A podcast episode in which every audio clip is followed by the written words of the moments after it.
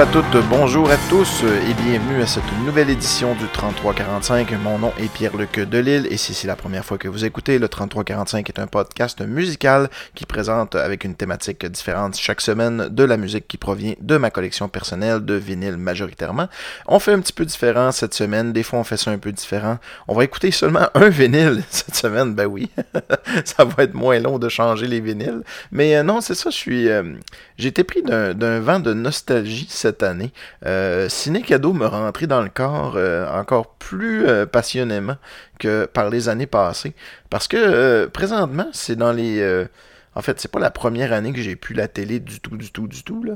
Mais, tu sais, j'écoute Netflix et tout ça. Mais cette année, mes, mes, enfants se sont mis à réclamer beaucoup Ciné Cadeau. Euh, on l'écoute, l'écoutait à tous les jours depuis, euh, le début ensemble. Et euh, il y a Marc Boilard aussi dernièrement à son podcast Chef Boyardi. Salut Marc, si t'écoutes. qui, qui se demandait pourquoi, si ce n'était que par nostalgie, que les gens se rassemblaient devant la télé à une heure précise. C'était quoi le besoin? Alors que maintenant, ben, on peut écouter tout ce qu'on veut. Même la plupart des, des, des, des films de ciné cadeau sont présentés en intégrale. Si on regarde par exemple les Astérix, tu peux écouter ça sur YouTube en intégrale intégrale, c'est là. Fait qu'est-ce qui fait en sorte que ça devient un événement si spécial? Bon, ben, premièrement, c'est sûr que la nostalgie. Ben là, j'arrête, hein, c'est pas un spécial. ça sera pas un spécial ciné-cadeau aujourd'hui. Je l'ai déjà fait, un spécial ciné-cadeau. Euh, je l'ai posté d'ailleurs sur ma page plus tôt cette semaine. Non, ça va être un spécial sur la guerre des Tucs, qui a été un, film qui a été très, très marquant. Euh, d'ailleurs, j'ai été voir euh, la, course des Tucs, le dessin animé avec mes enfants il y a pas longtemps. On a bien apprécié. Mais juste avant, on va faire un petit aparté pour ciné-cadeau. mes enfants réclamé beaucoup cette année. On l'a écouté à chaque fois, comme je l'ai dit. Et euh, ben, qu'est-ce qu'il y a là-dedans? Premièrement, c'est euh, comme s'il y avait une obligation euh, de, d'arrêter le temps ou d'arrêter les activités euh, se brosser les dents, ça vient avant ou après. Prendre son bain vient avant ou après. Euh, mais euh, pendant l'heure et quart, l'heure et demie où ce que Ciné Cadeau va durer, tu vas avoir le droit de te coucher plus tôt, plus tard, c'est-à-dire. Et tu vas aussi partager avec tes frères et sœurs le même événement. Il y a beaucoup de ça. tu sais, sur Netflix, les enfants maintenant, sur moi, mes enfants ont chacun une tablette, ils l'utilisent que la fin de semaine. Mais il reste qu'ils ont le choix de faire ce qu'ils veulent. c'est-à-dire qui vont jouer à les jeux qui leur plaisent. Il n'y euh, a pas le, principe de la communion, si on veut, de faire une activité en même temps. Et euh, ben, Ciné Cadeau, c'est ça. Euh, nous, on n'a plus la télé, mais on se dit qu'en même temps que nous, il y a plein de monde au Québec qui écoute l'émission en même temps que nous. Puis je pense que c'est ça qui est le fun un peu.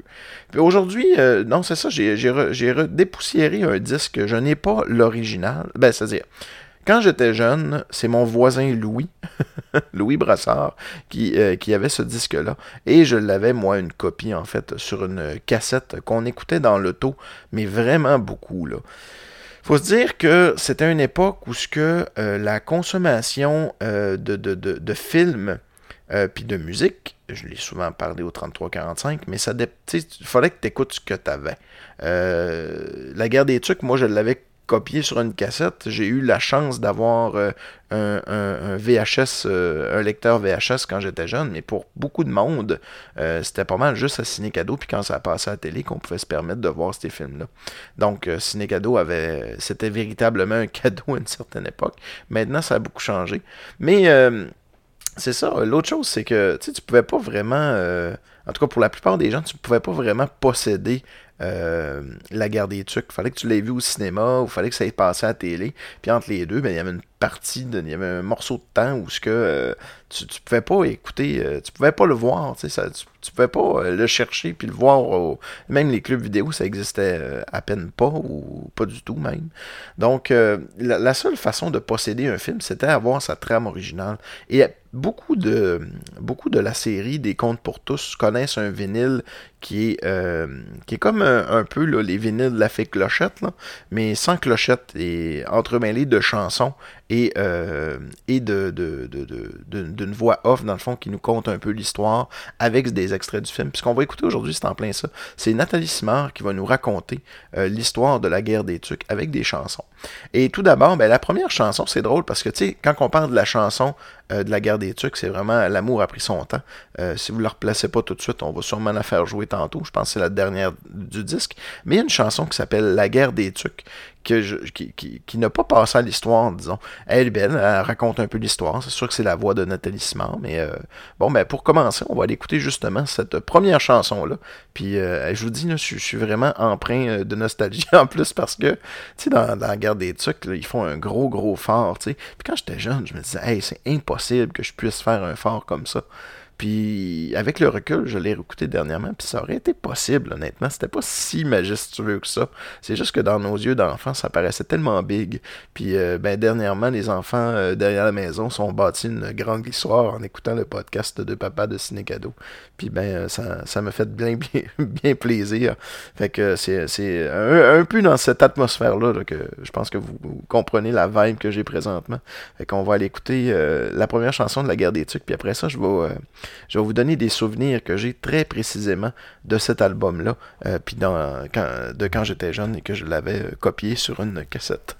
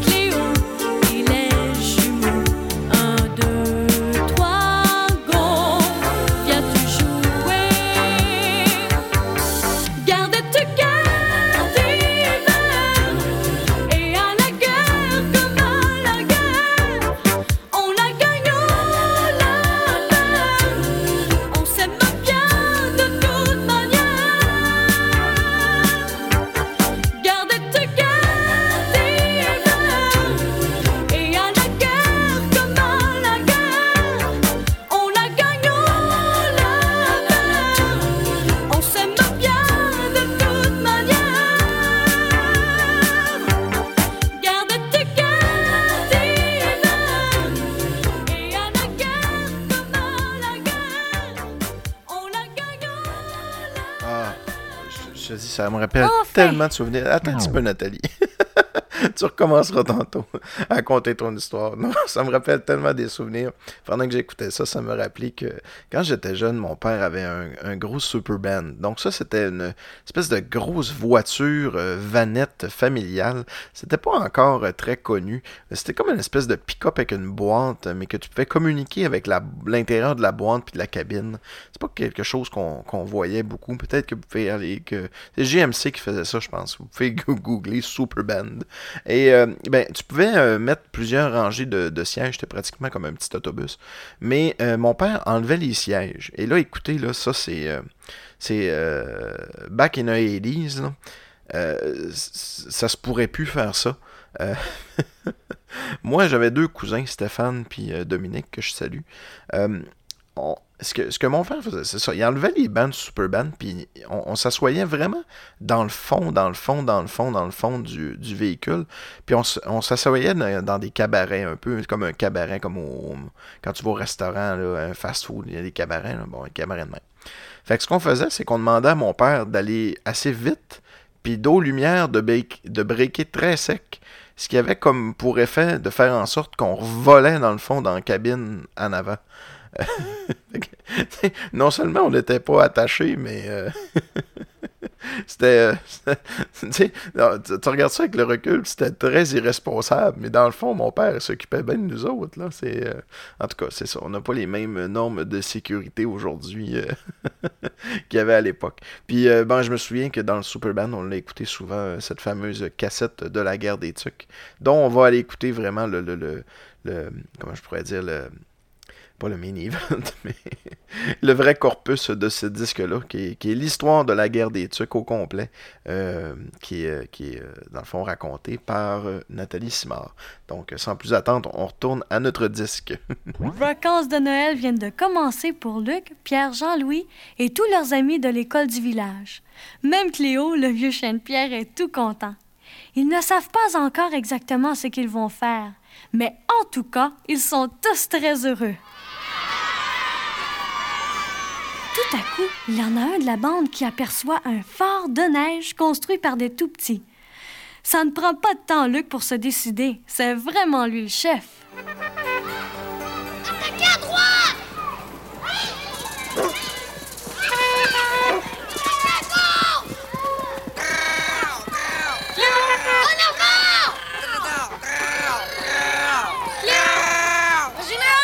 Général, mon œil.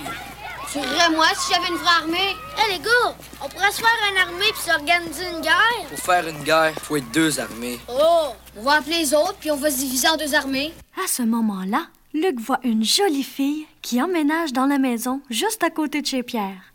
Elle donne un coup de main pour vider le camion de déménagement. Quand Luc la remarque, elle transporte une paire de skis. Ouais, Pierre, t'es chanceux d'avoir une nouvelle voisine. Allô? M'embarques-tu?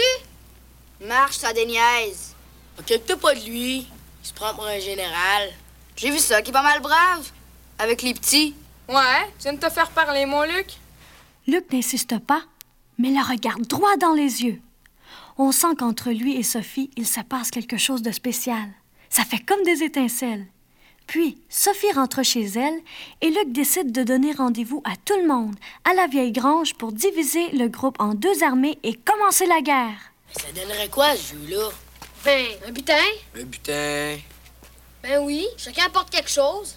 L'armée qui gagne va garder le butin. Hey, ça, c'est une bonne idée!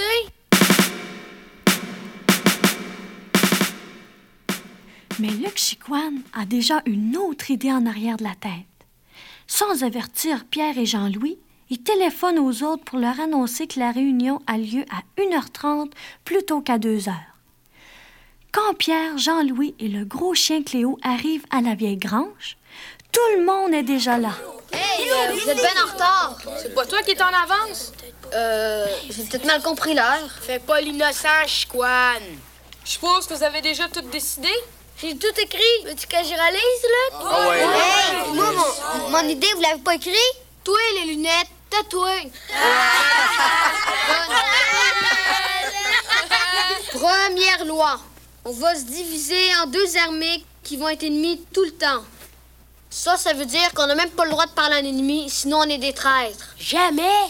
Seulement pour leur traiter des bêtises. Tu trouves pas que t'exagères? Pas en tout. La guerre, c'est comme au hockey. On parle pas à l'autre équipe. C'est même écrit dans les contrats des joueurs professionnels. Deuxième loi. La guerre commence aujourd'hui, puis finit quand l'école recommence. Ouais, ben, tant qu'à moi, la guerre pourrait durer tout le temps. Troisième loi. Chaque jour, on commence avec le lever du soleil et on finit quand il fait noir. S'il y a des nuages, Quatrième loi. Le terrain de bataille, c'est en dehors du village. Le champ, le bois, pas plus loin que la grande route. Espèce de ma mère. laisse-moi finir. Cinquième loi. La guerre se fait avec des épées puis des boules de neige. Sixième loi. Il faut que chacun apporte quelque chose pour mettre dans le butin de guerre. L'armée gagnante va le garder pour elle toute seule. François les lunettes a une idée. Hé les gars, pourquoi on fera pas des châteaux de neige? Je dessinerai plein. Des, des gros forts, là. Puis des tours. Des pots qui se lèvent. Voyons donc les lunettes. On n'est pas dans une maternelle. Voyant que Luc essaie encore de tout arranger à sa façon, Pierre refuse de diviser les équipes comme d'habitude. Non. Chacun choisit son bord. Bien sûr. Je suis sûr qu'il y en a plus qui vont venir avec nous autres. Penses-tu? C'est sûr. Luc est trop bosseux. Tu veux pas qu'on divise les équipes comme d'habitude? Tu veux que ça soit comme dans une vraie guerre? Mais c'est comme ça que ça se passe. OK. Ceux qui sont avec moi, venez-vous-en ici. Hmm, mais ce n'est pas une très bonne idée, parce que la plupart des gars décident de suivre Luc. Seuls François les lunettes et Jean-Louis vont du côté de Pierre.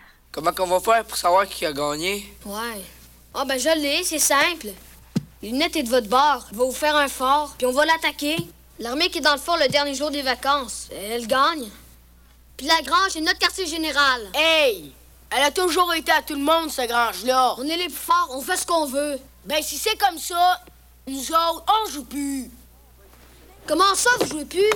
Fais-la tout seul, ta guerre. C'était ton idée de séparer les équipes comme ça. On n'avait même pas commencé.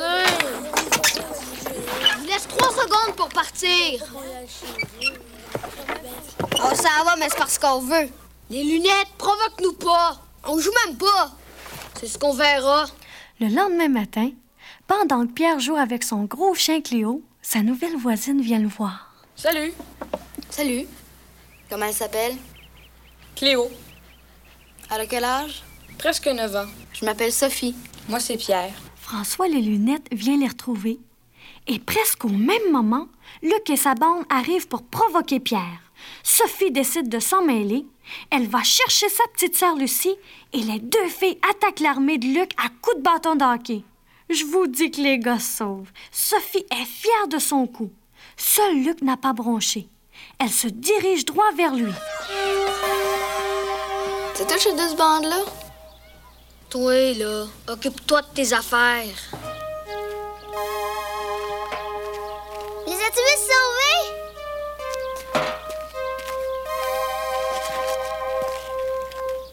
devrait les prendre dans notre armée. Non seulement les deux filles acceptent de faire partie de la bande de Pierre, mais en plus, Sophie trouve les plans du château fort de François très intéressants.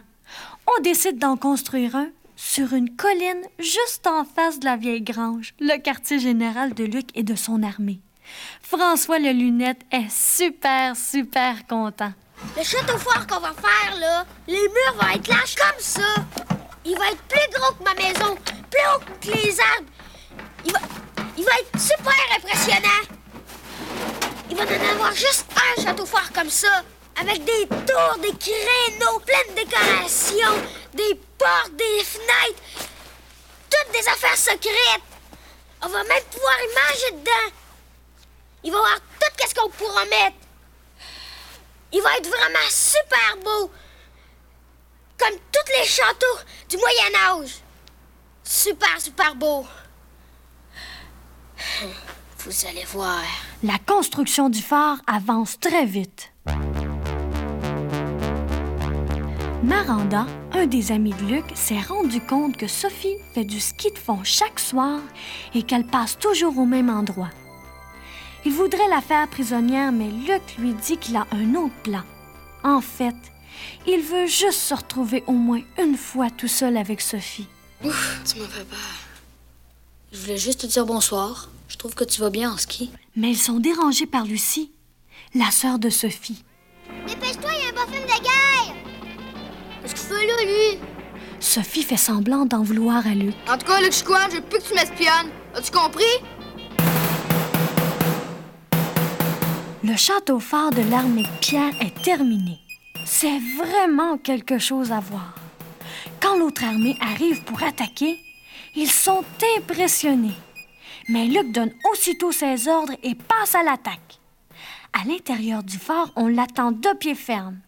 Lorsque Luc essaie de grimper dans l'échelle pour passer par-dessus la muraille, il se retrouve sur le dos et toute son armée est complètement déboussolée. Faut pas le droit de prendre des filles dans leur bande. Arrêtez de chialer, c'est la guerre. La guerre, la guerre, c'est pas une raison pour se faire mal. Et comme d'habitude, après le coucher du soleil, la guerre est remise au lendemain. Sophie en profite pour faire du ski et comme par hasard, elle rencontre Luc qui l'attend près du fort. T'es pas peureuse? Toi non plus? Qu'est-ce que tu fais là? Devine. J'ai pas le temps de jouer aux devinettes. T'es venu pour le fort? Es-tu rentré dedans? Non, pas encore. Qu'est-ce qu'il y a? Avant de se séparer, Luc s'approche de Sophie. Il fait semblant d'enlever de la neige sur son épaule et lui donne un bec.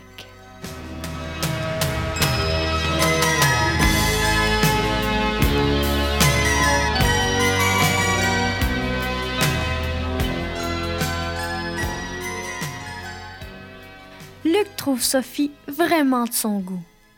Comme il sait que Pierre, François et elle travaillent à l'église pour préparer les décorations de Noël, il décide d'y aller pour proposer deux choses à Pierre. Premièrement, faire la paix pour quelques jours et deuxièmement, emprunter ses skis. Vous vous doutez bien pourquoi. Malheureusement pour Luc, au moment où il entrait dans l'église, trois gars de sa bande l'ont vu. Quand il ressort avec Pierre, François et Sophie, les trois soldats de Luc, pensant que leur chef est tombé dans un piège, apparaissent brusquement armés de balles de neige prêts à le délivrer. Luc les traite de cocombres. Lui qui voulait faire cesser la guerre pour quelques jours se voit maintenant forcé de jouer le jeu. Tout son plan tombe à l'eau et encore une fois, Sophie se moque de lui. Attention, prochaine attaque! Oui, oui. Il va s'en rappeler de la prochaine attaque. L'armée de Luc s'approche lentement du fort par un petit sentier dans le bois. Il prépare une attaque surprise. Tout à coup, Tiggy la Lune leur fait faire un saut. Faut vous dire que Tiggy la Lune, c'est un garçon un peu spécial. Il ne fait partie d'aucune bande et il aime beaucoup la nature et les animaux de la forêt. D'ailleurs, il joue presque toujours tout seul. Qu'est-ce qu'on fait avec Tiggy? Ouais, on pourrait l'envoyer en éclaireur. Il nous avertirait. Fais ton cri, Tiggy. Hey, il est bon? J'ai pas envie de jouer en guerre. Oh. Pendant ce temps-là, dans le fort, on prépare une belle surprise à Luc et à son armée. Sophie a eu l'idée de mettre de l'encre dans les boules de neige. Quand Luc passe à l'attaque, c'est la catastrophe. Paf! Une grosse boule de neige rouge éclabousse la veste jaune d'un attaquant. Pif! Une bleue sur celle de son frère jumeau. Et repif et repaf, le champ de bataille se colore de bleu, de vert, de rouge et de noir. Pour une attaque surprise, c'est toute une surprise.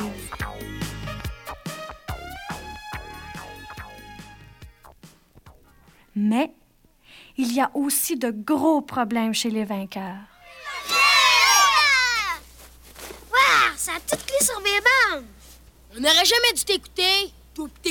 Ben quoi? On a gagné? Les deux armées essaient de nettoyer leur linge. C'est vraiment pas facile de faire disparaître des taches d'encre. En plus, le chien Cléo réussit à entrer dans la maison sans que Pierre le voie. Avec ses grosses pattes pleines d'encre, il va se coucher sur le fauteuil du salon. Sophie a de la peine.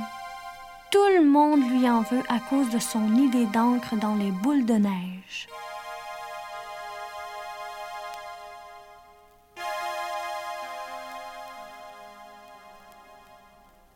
Tout seul dans la grange, Luc écrit dans son journal secret.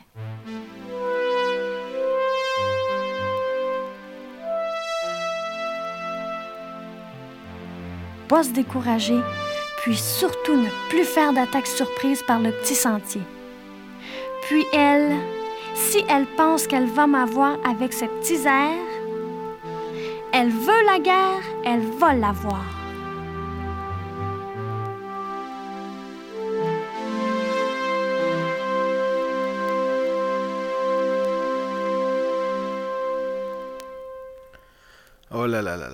Ça me rappelle que pour moi, La guerre des Tucs, quand j'étais jeune, c'était vraiment un film de, de, de bataille. C'était un film que j'aimais parce que bon, le fort m'impressionnait, puis il y avait des relations d'amitié, puis tout ça. Puis il y a bien des choses que. euh, tu sais, il y, a- plusieurs. Tu sais, dans, dans des films, il y a plusieurs niveaux. Puis bon, ben, quand on est jeune, on capte ce qu'on est capable de. Ce qu'on est capable d'entendre, puis qu'est-ce que ça nous tente de voir aussi. Mais pour moi, c'était la guerre des Tucs, c'était c'était le fort. Tu sais, c'était c'était la bataille de boules de neige que, je- que, serais jamais capable de faire parce que ça y avait beaucoup trop de moyens là-dedans. Quoique tout était possible, euh, c'est quelque chose que si on avait mis un minimum d'effort, on aurait pu faire. Mais euh, ce, que, ce que moi je captais pas, en tout cas quand j'étais petit, la relation d'amour euh, un peu Roméo et Juliette entre Luc et Sophie, pour moi, je- c'était vraiment. je m'en foutais un peu. Je l'avais, honnêtement, je pense que je l'avais même pas remarqué euh, qu'il y avait une euh, relation amoureuse un peu à la Roméo et Juliette, dans le sens où ce que euh, Luc était dans un camp et Sophie était dans le camp adverse. Euh, D'ailleurs, il y a beaucoup de monde qui, qui cite la guerre des tucs avec des, des- On a entendu une tantôt, la guerre, la guerre, c'est pas une raison pour se faire mal, ça c'est savoureux. Puis il y en a un autre qui est euh, le fameux euh, T'as de la neige sur l'épaule, t'as un trou dans ta mitaine. Puis ça, ben, je veux corriger parce que euh, c'est pas ça qu'il dit. Euh, dans le film, puis je pensais qu'elle allait jouer l'extrême, mais ils l'ont pas fait. Dans le film, ils disent euh, c'est t'as de, de la neige là, puis il enlève la neige imaginaire sur l'épaule, et Sophie répond T'as un trou dans ta mitaine. Donc la vraie, la vraie réplique, c'est T'as de la neige là, t'as un trou dans ta mitaine. et non pas T'as de la neige sur l'épaule. Mais voilà. Correction faite, mais je voulais vraiment la faire. L'autre chose aussi que je voulais dire, c'est que ben, je n'ai parlé un peu tantôt, mais euh, ça fait aussi, euh, ça, ça me rappelle cette, euh, ces contes pour enfants là qu'on avait en vinyle. Moi, j'en ai eu, des contes de Walt Disney. Tout y passait, les trois petits cochons, La Belle au bois dormant, Hansel et Gretel. Donc à peu près toutes les, c'était, c'était comme une espèce de livre d'accompagnement pour aider à la lecture. Je me souviens qu'on écoutait le disque et qu'on lisait le livre en même temps. Et euh, ben, il y avait toujours la fée clochette hein, qui faisait teinter ses petites cloches.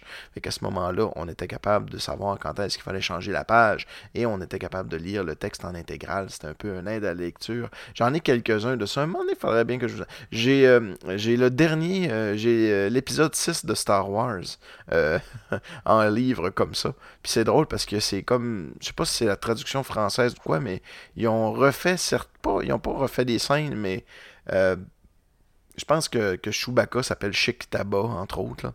Puis euh, Han Solo s'appelle pas Anne, il s'appelle Yann. qu'il y a plein d'affaires comme ça qui sont euh, un peu intéressantes. Puis j'ai celui-là aussi de euh, E.T., qui est raconté par Gertie. Donc c'est l'histoire, en fait, de... euh, c'est l'histoire complète euh, de E.T., mais racontée par les yeux de, de, de la petite fille, dans le fond, euh, Drew Barrymore. Que ça, c'est euh, c'est vraiment le fun.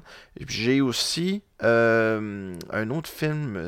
en fait, j'en ai plusieurs là, de la série de, de, des, des, des Contes pour tous aux éditions La Fête. J'ai aussi Les Aventuriers du Timbre Perdu. Et j'en ai déjà fait jouer des extraits au 3345. C'est raconté par Claire Pimparé. Ben oui, Pascal Roux qui nous conte l'histoire de, euh, de la même façon qu'on l'écoute là, qu'on l'a entendu. J'ai aussi euh, la, la Grenouille et la Baleine. Euh, J'en ai quelques-uns d'autres. Il y en a un qui est très recherché. C'est, euh, il y en a un qui vaut bien, bien cher. C'est Opération Beurre de Pinot. Euh, si je ne me trompe pas, c'est parce que Céline a chanté dessus. C'est, bon, pour les collectionneurs de Céline, c'est quand même quelque chose de, de, de, de recherché de par le monde. Puis c'en est juste fait ici. Donc, Opération Beurre de Pinot, que j'ai aucun souvenir de- de- d'avoir. euh. Il y a beaucoup des. Les contes pour tous, là. Euh, je- J'en ai réécouté. Il y en a qui ont mal vieilli. euh. Les Aventuriers du Temps perdu, ça, ça a drôlement bien vieilli.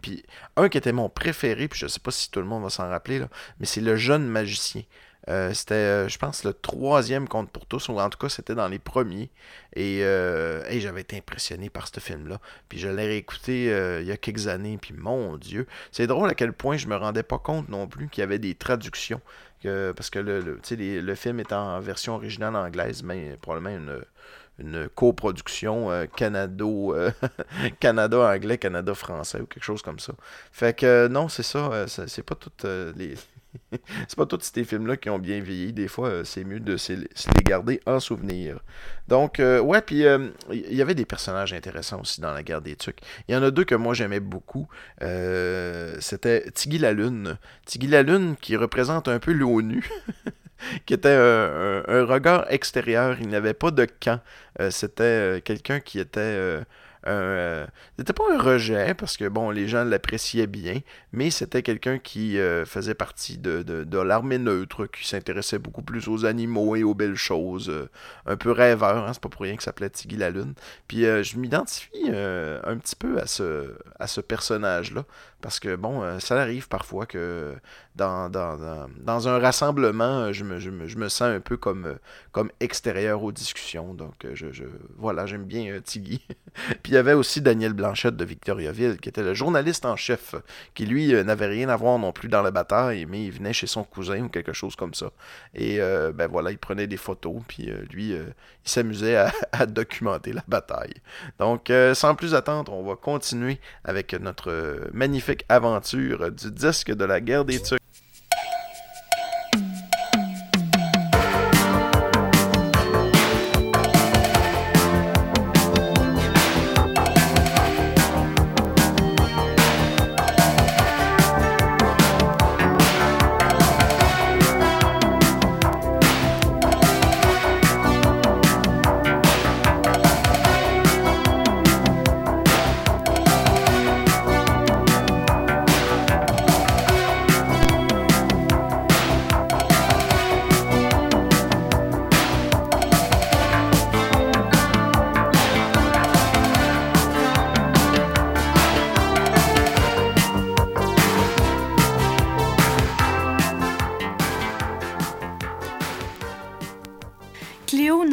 Turcs. pas l'air en forme.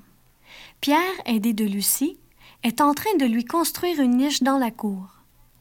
Depuis que la mère de Pierre a eu son bébé, on dirait que le chien est jaloux et qu'il cherche le moyen de faire des dégâts partout. Ses parents avaient décidé qu'il ne coucherait plus dans la maison. Avec l'histoire des taches d'encre, ils se sont vraiment fâchés. Pendant ce temps-là, Sophie fait du ménage chez elle. Il n'y a donc pas grand monde pour garder le phare. Luc en profite pour attaquer. François fouille dans une cachette secrète du phare et sort un walkie-talkie. Il appelle Lucie pour avoir du renfort. Hmm, mais c'est trop tard. Après avoir combattu comme des bons, Jean-Louis et François décident d'abandonner le phare en se sauvant par une porte secrète en forme de glissade.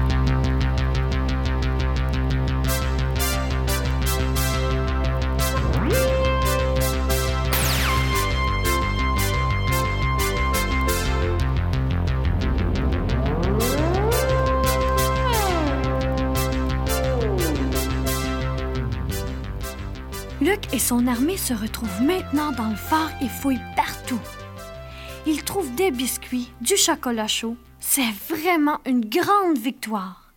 Luc place son drapeau bien en vue en haut du phare. Dans le petit bois d'à côté, Sophie et Lucie arrivent enfin. Mais Jean-Louis n'est pas très content. Pierre est pas venu? Il est en train de finir la niche de Cléo? C'est ça, hein? Son chien passe avant nous autres. Il est malade, son chien, si tu veux savoir. Ils ont enlevé notre drapeau. Puis ils ont mis une espèce de guenille à la place. C'est ta faute, ça. Comment ça? J'étais même pas là. Justement, t'aurais mieux fait d'y être au lieu d'avoir des idées plates comme mettre de l'angle dans les balles de neige. En plus, François les lunettes se rend compte qu'il a oublié son walkie-talkie dans la cachette du phare. Décidément, tout va mal. Partez, vous autres. Moi, je vais rester pour les espionner. J'ai pas d'ordre à recevoir de toi, OK? Avant de partir, Lucie s'aperçoit que sa grande sœur pleure.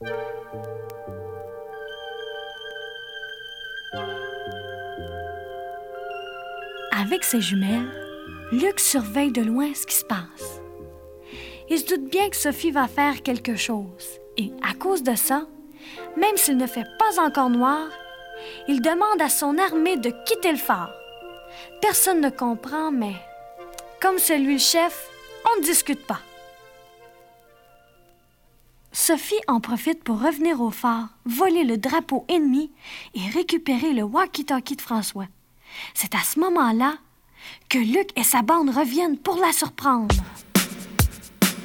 Sophie se sauve, elle aussi, par la porte secrète en forme de glissade.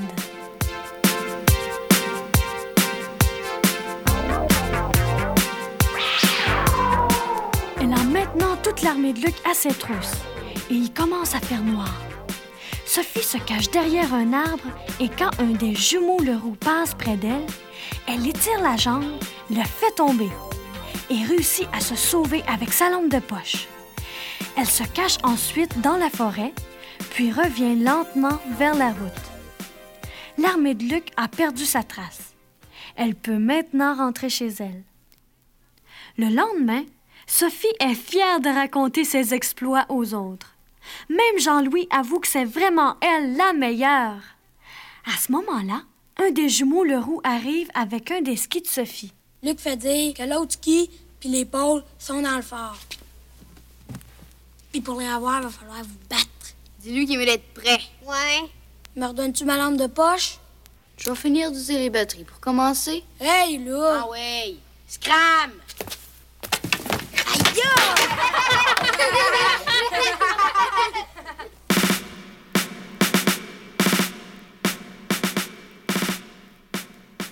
D'après Sophie, il faut trouver un truc pour faire sortir Luc du fort. Toute la bande pourrait alors attaquer par le petit sentier. Quand ils arrivent à la vieille grange, Tiggy la Lune et son cousin, Daniel Blanchette de Victoriaville, sont déjà là en train de jouer. Luc les a nommés concierges du quartier général. Sophie remet le drapeau ennemi à Tiggy la Lune et lui confie un message pour Luc. Dis-lui que s'il veut avoir son quartier général, il est mieux de se dépêcher. Mais en s'en allant vers le phare, Tiggy et son cousin trouvent un piège à renard. Ça donne une idée à Tiggy la Lune. Taisez-vous! Hey, c'est mon porte-voix, ça? Comment, mon oncle? Écoutez! Tiggy s'est fait prendre le pied dans le piège du renard! Dis que c'est un piège d'ours, c'est encore plus gros. Un piège d'ours plutôt! C'est plus gros! Au cas où ce serait un piège, tendu par l'autre bande, les deux armées décident d'y aller avec prudence.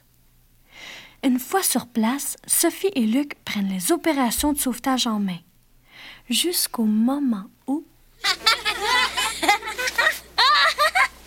Elle plate ta farce, Tiggy la Lune. Ah, il est guéri, c'est un vrai miracle. Tiggy la Lune n'a pas réussi à arrêter la guerre bien longtemps. Demain, ce sera le dernier jour des vacances, puis on n'aura même pas eu de vraie grosse bataille. J'ai dit ça parce qu'il perd tout. On perd pas tant que ça! On efface toutes les autres batailles. Correct. La prochaine décide des gagnants. Venez-vous-en. On vous le redonne, votre petit fort. On l'aurait repris de toute manière. Ouais, ouais, ouais, ouais. Le lendemain, tout le monde se prépare pour la grande bataille. Luc rassemble son armée dans les rues du village.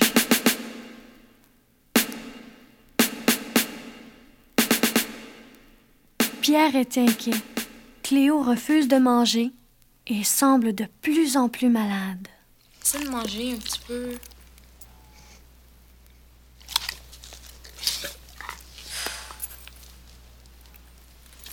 Faut que je parte. Je suis en retard. J'aimerais ça t'amener. Mais si t'arrêtais de grogner après tout le monde. Je vais revenir tout à l'heure. Salut, ma Cléo. C'est finalement Lucie qui donne le signal d'alarme. Ils s'en viennent! Ils passent par le petit bois! L'armée de Luc est en vue. Oh là là, quelle armée! Luc a promis des bonbons à tous les enfants du village qui viendront se battre avec lui. Ils sont au moins une cinquantaine, en plus des vrais soldats. Ils ont des casques, des boucliers, des épées et des armures toutes sortes de couleurs, faites avec des boîtes de carton, des boîtes de conserve, des poubelles. Luc a vraiment l'air d'un grand général.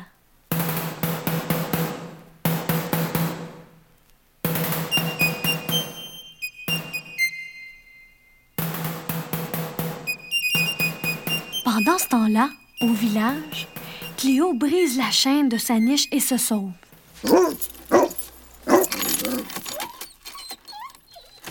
Dans le phare, on se prépare pour la grande bataille.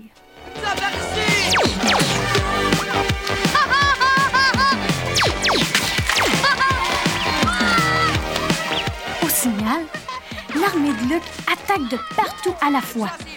Ils ont fabriqué des canons à boules de neige avec de vieux tuyaux et des lance-boules de neige à élastique. Vraiment particulier.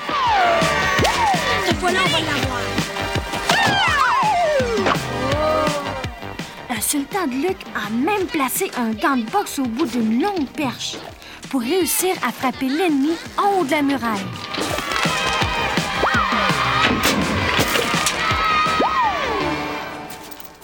Pas très loin de là, Cléo accroche sa chaîne dans une clôture et pris. Le gros chien réussit finalement à se déprendre. Mais il ne lui reste même plus assez de force pour courir.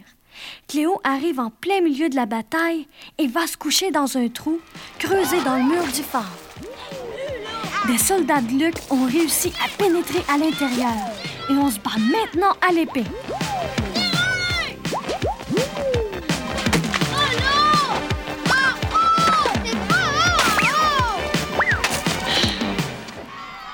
Tout à coup, une partie du mur de glace s'écroule. Le chien Cléo est resté pris en dessous.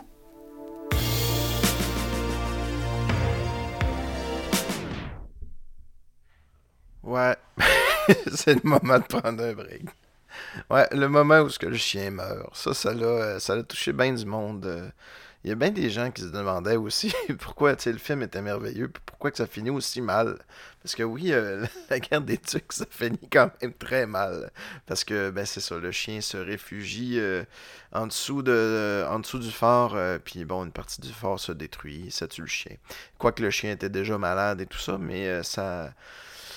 J'ai toujours vu ça comme étant une métaphore de montrer que les guerres faisaient toujours euh, des victimes, mais en même temps euh, le chien est pas mort à cause de la guerre euh, nécessairement. Ou du moins, ça veut peut-être dire que la guerre fait des victimes qui ne participent même pas à la guerre. Donc ça, ça aurait déjà un peu plus de sens. Puis c'est sûr que j'ai... Bon, c'est une scène qui est quand même assez triste.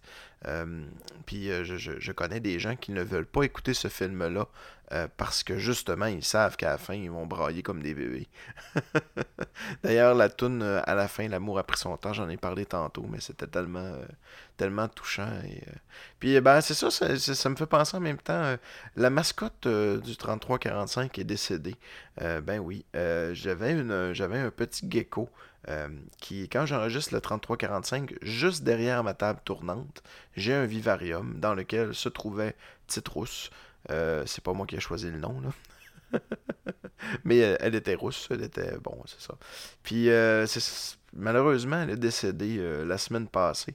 Et je regarde présentement mon vivarium vide et je me demande si je ne devrais pas m'acheter un, petit animal pour, pour, euh, justement continuer un peu. J'avais bien du, euh, plaisir avec euh, mon petit gecko, mais il, bon, un moment donné, il a commencé à faire des infections aux yeux. Malheureusement, ça a l'air assez fréquent pour les geckos. Puis ben, il refusait de manger. J'étais obligé de le forcer à manger. Puis là, ben, il y avait de la misère avec ses mus. Fait que quand il changeait de peau, la moitié de la peau restait collée. Fait que là, il fallait que je le gratte avec un, avec un, avec un Q-tip, c'est tout ça. Puis ben, au final, ben, c'était plus viable. Elle était vraiment très, très, très, très malade. Elle, elle avait perdu énormément de poids aussi. C'était déjà à la base un animal que j'avais rescapé un peu. Parce que bon, euh, euh, quand on l'a eu, euh, on, l'a eu en adoption, disons. Puis, ben, elle avait déjà perdu un bon bout de sa queue. Si vous ne le saviez pas déjà, un, gecko qui se sent menacé, si, mettons, l'ancien propriétaire l'a tenu par la queue puis il a voulu s'en échapper, ben, il, peut laisser sa queue en arrière puis il une nouvelle queue qui repousse. Mais la queue qui repousse n'est pas aussi majestueuse, disons. Au lieu d'être un long, long, long, long comme une espèce de, de, longue queue pointue de lézard, ben, c'est comme si elle avait, comme avait un pouce. ça, me faisait penser vraiment à un pouce qu'elle avait au, lieu de sa queue. Puis il manquait aussi quelques doigts, parce que bon, euh, euh, si c'est pas bien entretenu, un, gecko, ben, il y avait comme de la, de la, peau de ses mus qui restait un petit peu sur ses doigts. Puis euh, ben, ça a fait en sorte que ça fait comme une espèce de garrot. Puis elle a perdu, elle avait perdu quelques doigts euh, quand, je l'ai eu. Donc euh, elle a quand même été dans ma vie pendant trois ans. Et ben malheureusement, c'est ça, je pensais pas que j'allais parler de ça, mais le parallèle est un peu euh, facile avec la mort de Cléo. Et euh, bon, avant de retourner avec euh, notre guerre des tucs, je, voudrais vous dire aussi, j'avais parlé tantôt de la, course des tucs. ben, ils ont refait un dessin animé il y a environ 2-3 ans, la, guerre des tucs. Et j'attendais ça avec une brique et un fanal, parce que je, honnêtement, tu sais, c'est comment veux-tu être aussi bon que l'original? Puis finalement, le film est juste assez différent pour le rendre intéressant. Euh, il, y a encore, il y a encore le principe du phare et tout ça, les grands éléments, les personnages. Mais je, je, ne, je ne, sens pas que c'est un remake tant que ça. Ils ont plus repris les personnages puis l'idée globale. Euh, mais euh, néanmoins, c'est quand même un bon film. Puis on refait cette année.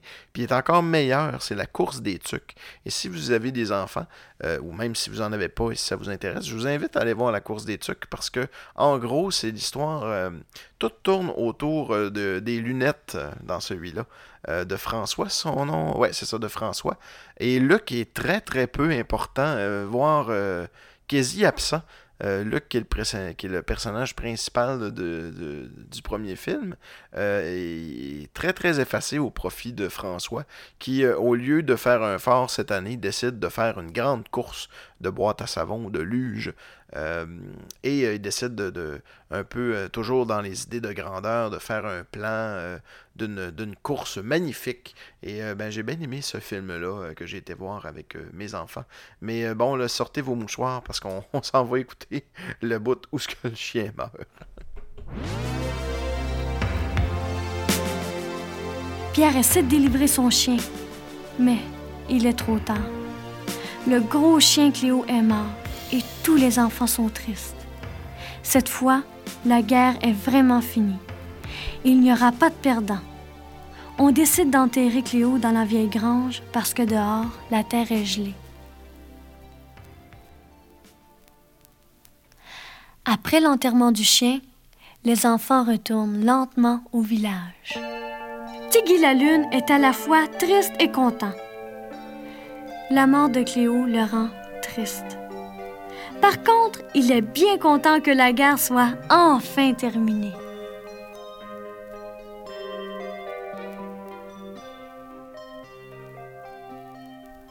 Pierre, François, Jean-Louis et Lucie retournent au phare pour aller chercher leurs affaires. Sophie promet d'aller les rejoindre, mais avant, elle veut parler à Luc. Dans le fond, elle l'aime bien. Je voulais te dire merci. Pourquoi? Pour Cléo, t'as trouvé mon journal, hein? L'as-tu lu? Non. Pas encore. Pour soulager sa peine, Pierre commence à démolir le phare. Attends-moi! Moi aussi! Tous ses amis viennent lui donner un coup de main et plus ça va, plus ils ont du plaisir. On a fera d'autres, Youhou! Y a pas à dire, ce fut des vacances que nos amis n'oublieront pas de sitôt.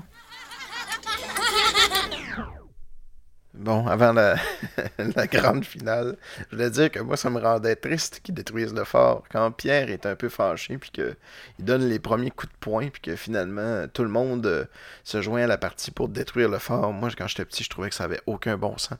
Puis ça me choquait autant. en fait, ça me choquait peut-être même plus que la mort du chien. Parce que bon, j'ai pas eu de chien vraiment proche de moi quand j'étais petit. Mais euh, disons que le fort m'impressionnait bien, bien, bien gros. Puis j'aurais aimé ça avoir un aussi beau fort avec lequel jouer. Puis de voir euh, les enfants, les, détruire leur création. Euh, premièrement, par frustration de la part de Pierre, mais par la suite, juste pour le plaisir de démolir aussi. Puis avec François au début qui, était, qui l'a créé, le fort, puis qui dit Bah, finalement, regarde, on, on en reconstruira un, puis probablement qu'en arrière de ça, les vacances d'hiver étaient terminées. Puis ça, c'est euh, cette vie de quartier-là, hein, moi j'ai connu ça quand j'étais petit. Euh, tu sais, les enfants, on, se on, se rassemblait dehors. Euh, c'était pas seulement à l'occasion, c'était pratiquement à, pratiquement tous les jours. Euh, surtout l'été, par contre, je dois dire que l'hiver, j'étais un petit peu plus casanier. Mais euh, l'été, en tout cas, j'avais mes, j'avais mes petits chums, puis on se faisait des jeux. Euh, puis on essayait de reproduire un peu, des fois l'hiver, les forts de la guerre des Tucs. Mais je veux dire que c'était pas bien ben beau les résultats. Ça avait rien à voir. on n'était pas des, des architectes dans l'âme comme François l'était. Mais euh, c'est déjà le, la, fin de, cet épisode. Je vous remercie d'être euh, parmi nous. On va recommencer tranquillement vers une formule un peu plus normale pour ce qui est du 33-45. Comme vous le savez, euh, bon, si vous avez suivi un peu ce que j'ai fait dans les dernières années, autour du temps des fêtes, autour des vacances d'été, j'enregistre toujours quelques épisodes un peu d'avance justement pour euh, qui sont un peu plus courts, qui sont plus plus faciles à faire justement parce que bon euh, la vie étant ce qu'elle est, ma famille étant à l'extérieur et tout ça, euh, ça devient un peu difficile puis bon travaillant dans les commerces le temps des fêtes, c'est un moment assez achalandé, merci. Donc ben je vais vous laisser sur l'excellente chanson L'amour a pris son temps que je parle depuis tantôt qui qui me qui, pratiquement me met une larme à l'œil à chaque fois que je l'entends. Je trouve tellement que la Nathalie Simard a une belle voix sur cette chanson-là. Et euh, voilà, ça, ça détonne un peu. Ben, quoi que ça détonne pas tant, mais euh, c'est. Il y, a des, euh, il y a des sons de. La musique de la guerre des Tucs était très. c'est composé par Germain Gauthier, puis c'était très clavier, guitare, piano style. Tu sais, l'espèce de, son qu'on, des années 80 où ce qu'on enlevait presque tous les instruments au profit des claviers. Et euh, ben, cette chanson-là n'y fait pas exception. C'est une chanson qui est bien de son temps. Salut tout le monde, à la prochaine.